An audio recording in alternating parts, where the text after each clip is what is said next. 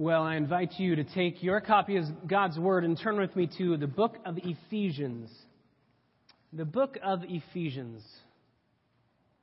As I was thinking through the last two years that have truly been two of my favorite years in all of my many years of ministry, this has been two years that I look back on and I'm blown away at God's grace. Um, spent nine years doing uh, youth ministry and over the course of nine years, God did amazing things that I was constantly blown away by and loved and cherished. Um, but these years that we spent together have been some of my favorite.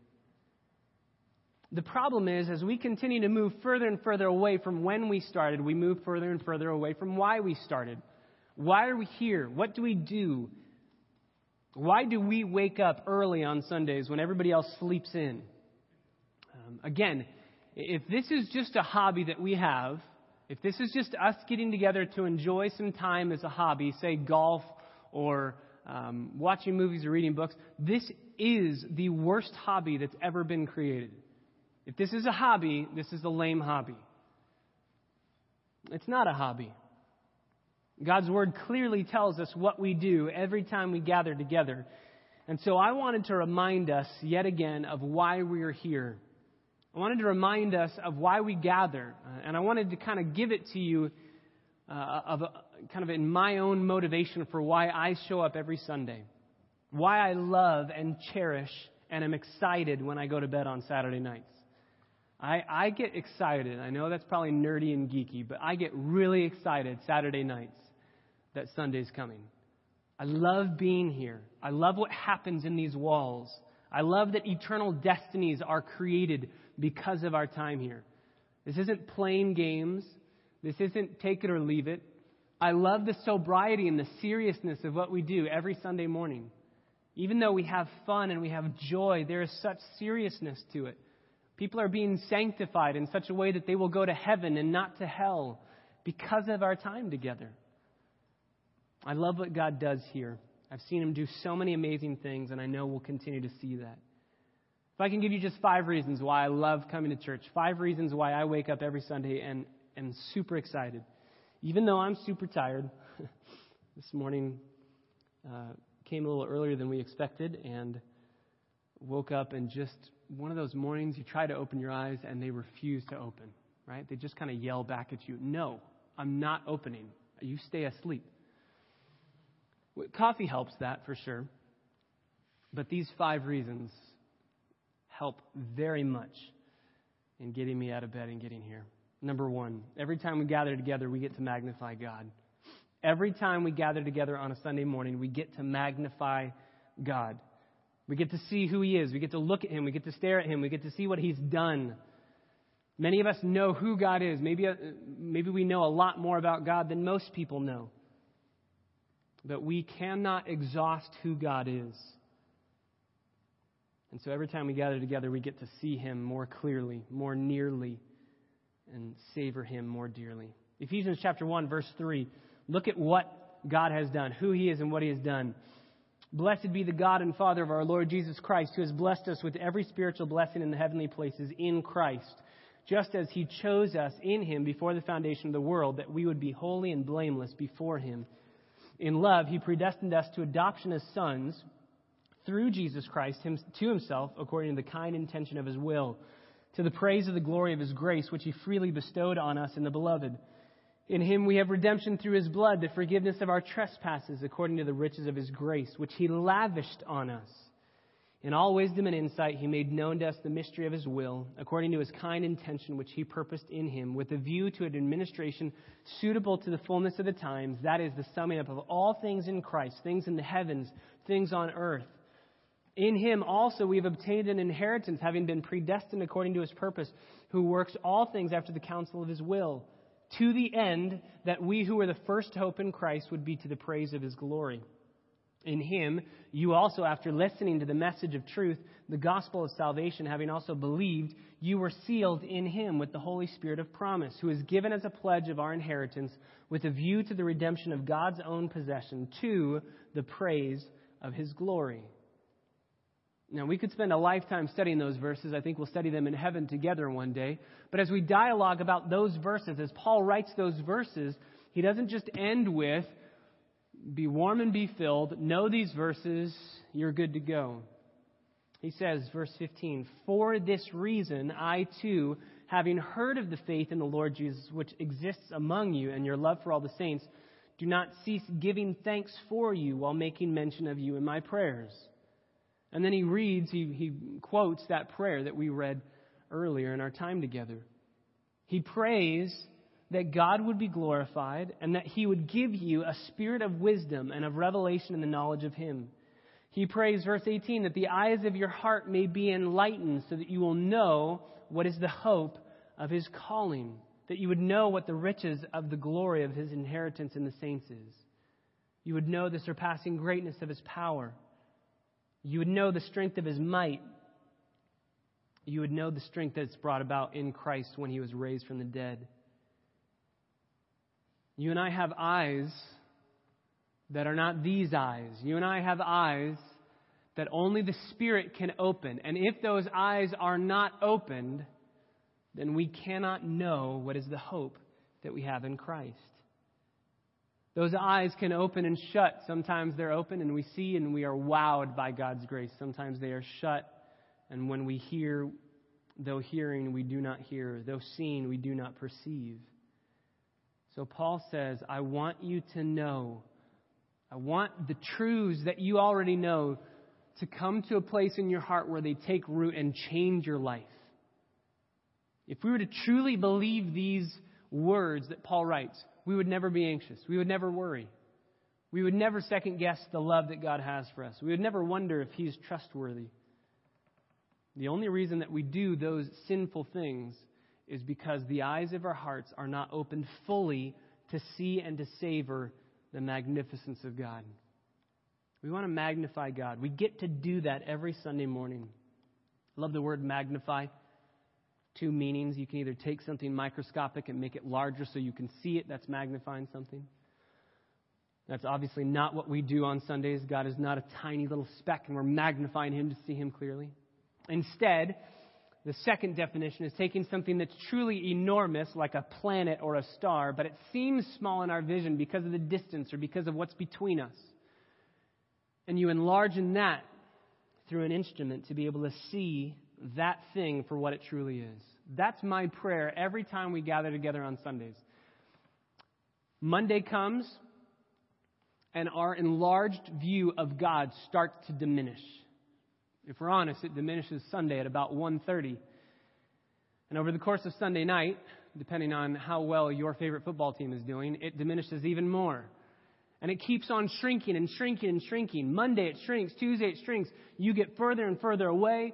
He gets smaller and smaller and smaller in your view until he is a speck.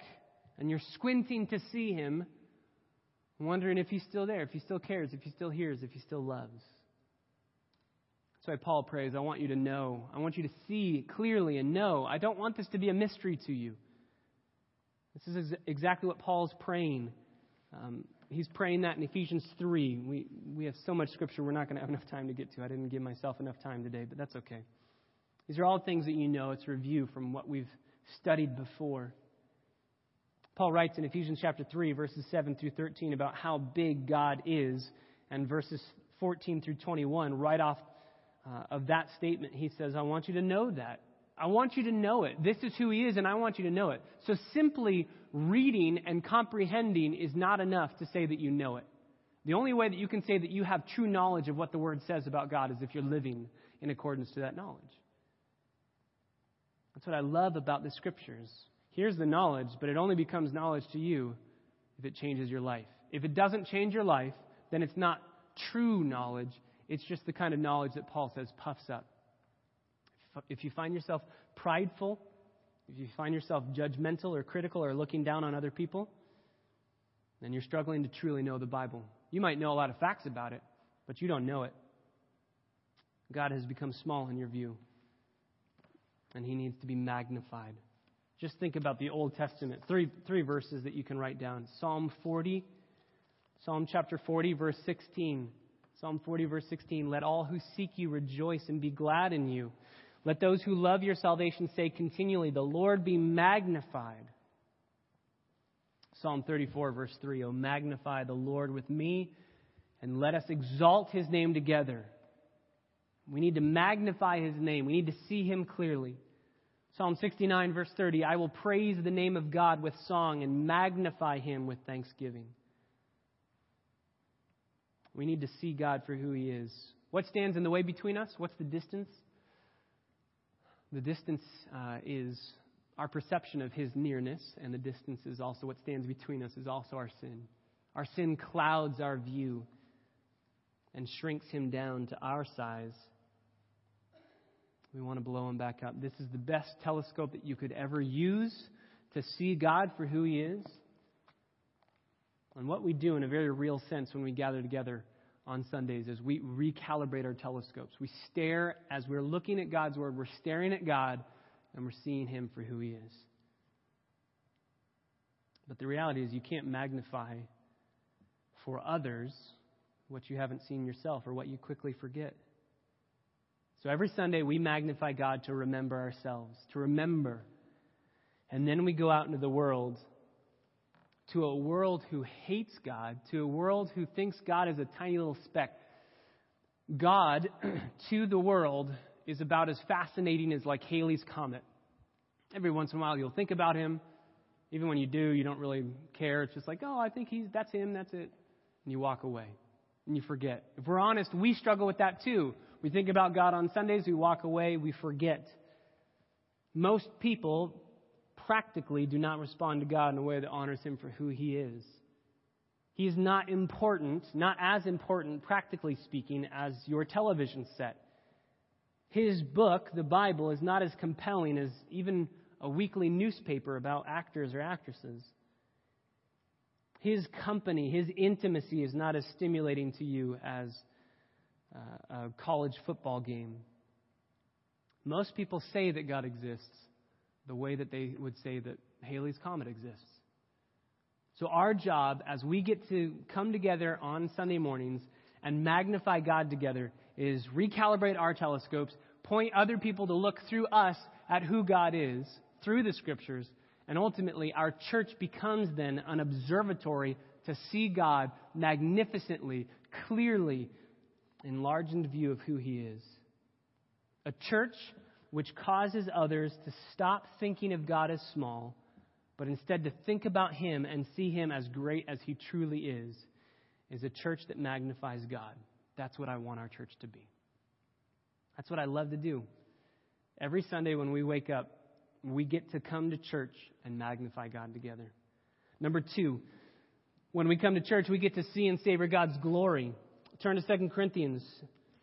2 Corinthians chapter 3 we get to see and savor God's glory. Every time we open God's Word, we see God's glory on display. And every time we see His glory on display, we in turn are transformed. 2 Corinthians chapter 3, verse 18 says this We all, with unveiled face, beholding as in a mirror the glory of the Lord, are being transformed into the same image as we are seen. We're the same image of Jesus Christ from glory to glory, just as from the Lord the Spirit. This verse is so powerful as far as what we do every Sunday. We don't come on Sunday mornings to give a list of rules, of do's and don'ts. Those are helpful, but only so much as it's helping point us to God's glory. This passage says, You are transformed. I am transformed. We are sanctified by staring at God's glory. It is glory. As we behold the glory of the Lord, we're transformed. Not as you try harder, not as you do better, not as you stop doing this or start doing that. You are changed. You and I are transformed by beholding. The doing in this verse is beholding. Seeing and savoring the glory of God is what we get to do. Just even this last sermon series through John 3, for me at least, it has been massively savoring the glory of God. Um, studying for last week's sermon, there was a place I, those of you who have Twitter and uh, follow me, know I never tweet. I pretty much tweet when I have kids. So four tweets maybe. That's all I'll have. Um, that's about it. I almost tweeted last week. That's a big deal for me. I almost tweeted to say, I can't believe that I get to study God's Word and preach it on Sunday. I'm blown away by the passage that I was studying because I got to see the glory of God so clearly, so evidently, and I got to savor His goodness and be changed by it. This is pretty much every letter that Paul writes. Paul says before you do something, you need to savor who God is.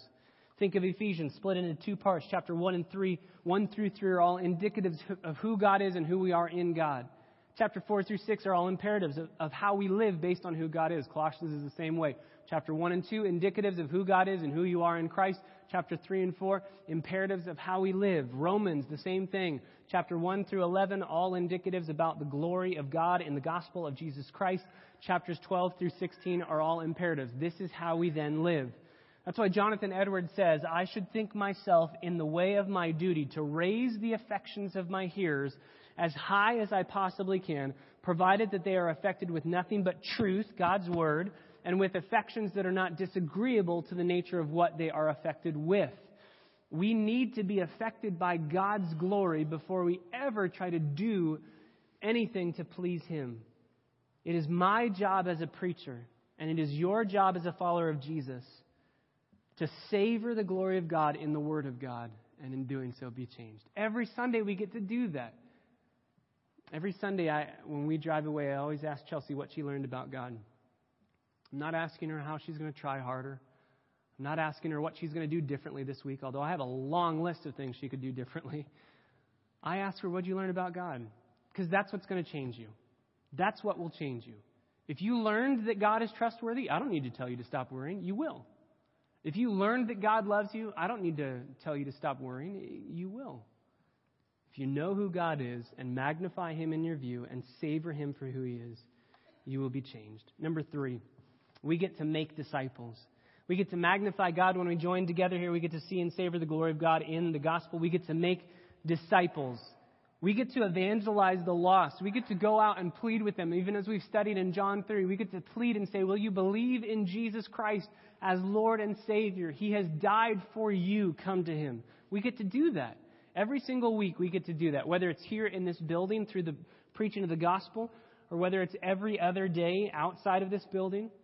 We get to make disciples. 2 Corinthians 5 tells us that we are ambassadors of Jesus Christ, pleading with people to come and repent. We get to be missionaries where we are. Think of all the missionary journeys that Paul went on. Think of all the ways that he went to make disciples. I've heard people say, man, it would be so easy for me to make disciples if I was Paul because God personally went to Paul and said, hey, Paul, go make disciples, go preach the gospel. But God has never come to me personally and com- commissioned me to do that. The reality is, Matthew 20, it's very clear He has. Go into all the world and make disciples, baptizing them in the name of the Father, Son, and Holy Spirit, and teaching them to observe all that I have commanded you. We have all been told by God that we need to do that. And we get to. It's not a chore, it's not a duty, it's a privilege to tell people. You never have to be embarrassed of pleading with people to come into eternal joy. You never have to be embarrassed. Now, I know we all get embarrassed, we all get nervous. But our nervousness in speaking about Jesus, the light that we studied last week, the only reason we are nervous is either number one, we're ignorant as to how amazing Jesus is, or number two, we care too much about what man thinks of us. The bottom line is what a privilege. I love when we get to gospel calls and evangelism in a church service to preach the gospel because we all need to hear it. We are so forgetful. Martin Luther tells a story when he was preaching in his church. Um, an old woman came up to him and said, Good sir, I love you and I love your sermons. But why do you preach the same sermon every week? Martin Luther said, What do you mean? I'm preaching from different passages, different things. She said, Yes, but you always preach the gospel. You always end with the gospel. He said, Oh, I preach the gospel every week because you forget it every week. You forget it every week. We walk out of these doors and we forget. That's why we need to magnify God, savor the glory of God, and then we will go forth and make disciples. Number four, we get to shepherd those disciples. We don't just stop at calling them. Come believe in Jesus, and if you do, I don't know what to do. Come believe in Jesus, and if you do, come grow. If you truly believe in Jesus as Lord and Savior and you love Him for who He is, you will cherish Him and treasure Him, and that's what we get to do here. Every time we gather together, whether it's on Sunday mornings, whether it's on Sunday afternoons, whether it's Monday nights, whether it's uh, Wednesday night, Thursday night, Saturday morning, every time we do that, we are shepherding each other to know who God is. There's a, a bunch of passages I have here. Acts 14 talks about this, Acts 15, 16, pretty much the book of Acts. You can see Paul discipling people, strengthening the churches, encouraging the churches. Colossians chapter 1, verse 28 and 29 is very clear. To present every man mature and complete in Christ is the goal. Ephesians chapter 4. The body has been given so that we are no longer tossed to and fro by every wind and wave of doctrine. Romans 15, 14, we're able to admonish one, admonish one another, encourage each other, shepherd each other. That's what we do. We get to shepherd disciples. This is a privilege. A shepherd has sheep that he takes care of, and he loves those sheep. They're, they're fluffy, they're cute, they're cuddly, they smell real bad, but he would give his life for the sheep. Would you give your life for one another? Is your goal when you see somebody else to selflessly serve them? That's why we preach through Philippians chapter 2. Don't let anything other than the humility that Jesus has given to us exude from you. We get to shepherd disciples. Finally, number five, every time we gather together, we get to treasure Jesus. We get to treasure him above all things. You're still in 2 Corinthians. Jump over to chapter 10.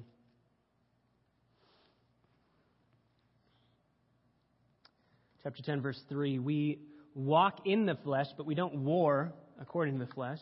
The weapons of our warfare are not of the flesh, but divinely powerful for the destruction of fortresses or strongholds. We are destroying the speculations and every lofty thing raised up against the knowledge of God, and we are taking every thought captive to the obedience of Christ. If Jesus reigns supreme in our minds and we take every thought that we have captive to Him, if we did that perfectly, we would never sin. What happens, though? Chapter 11.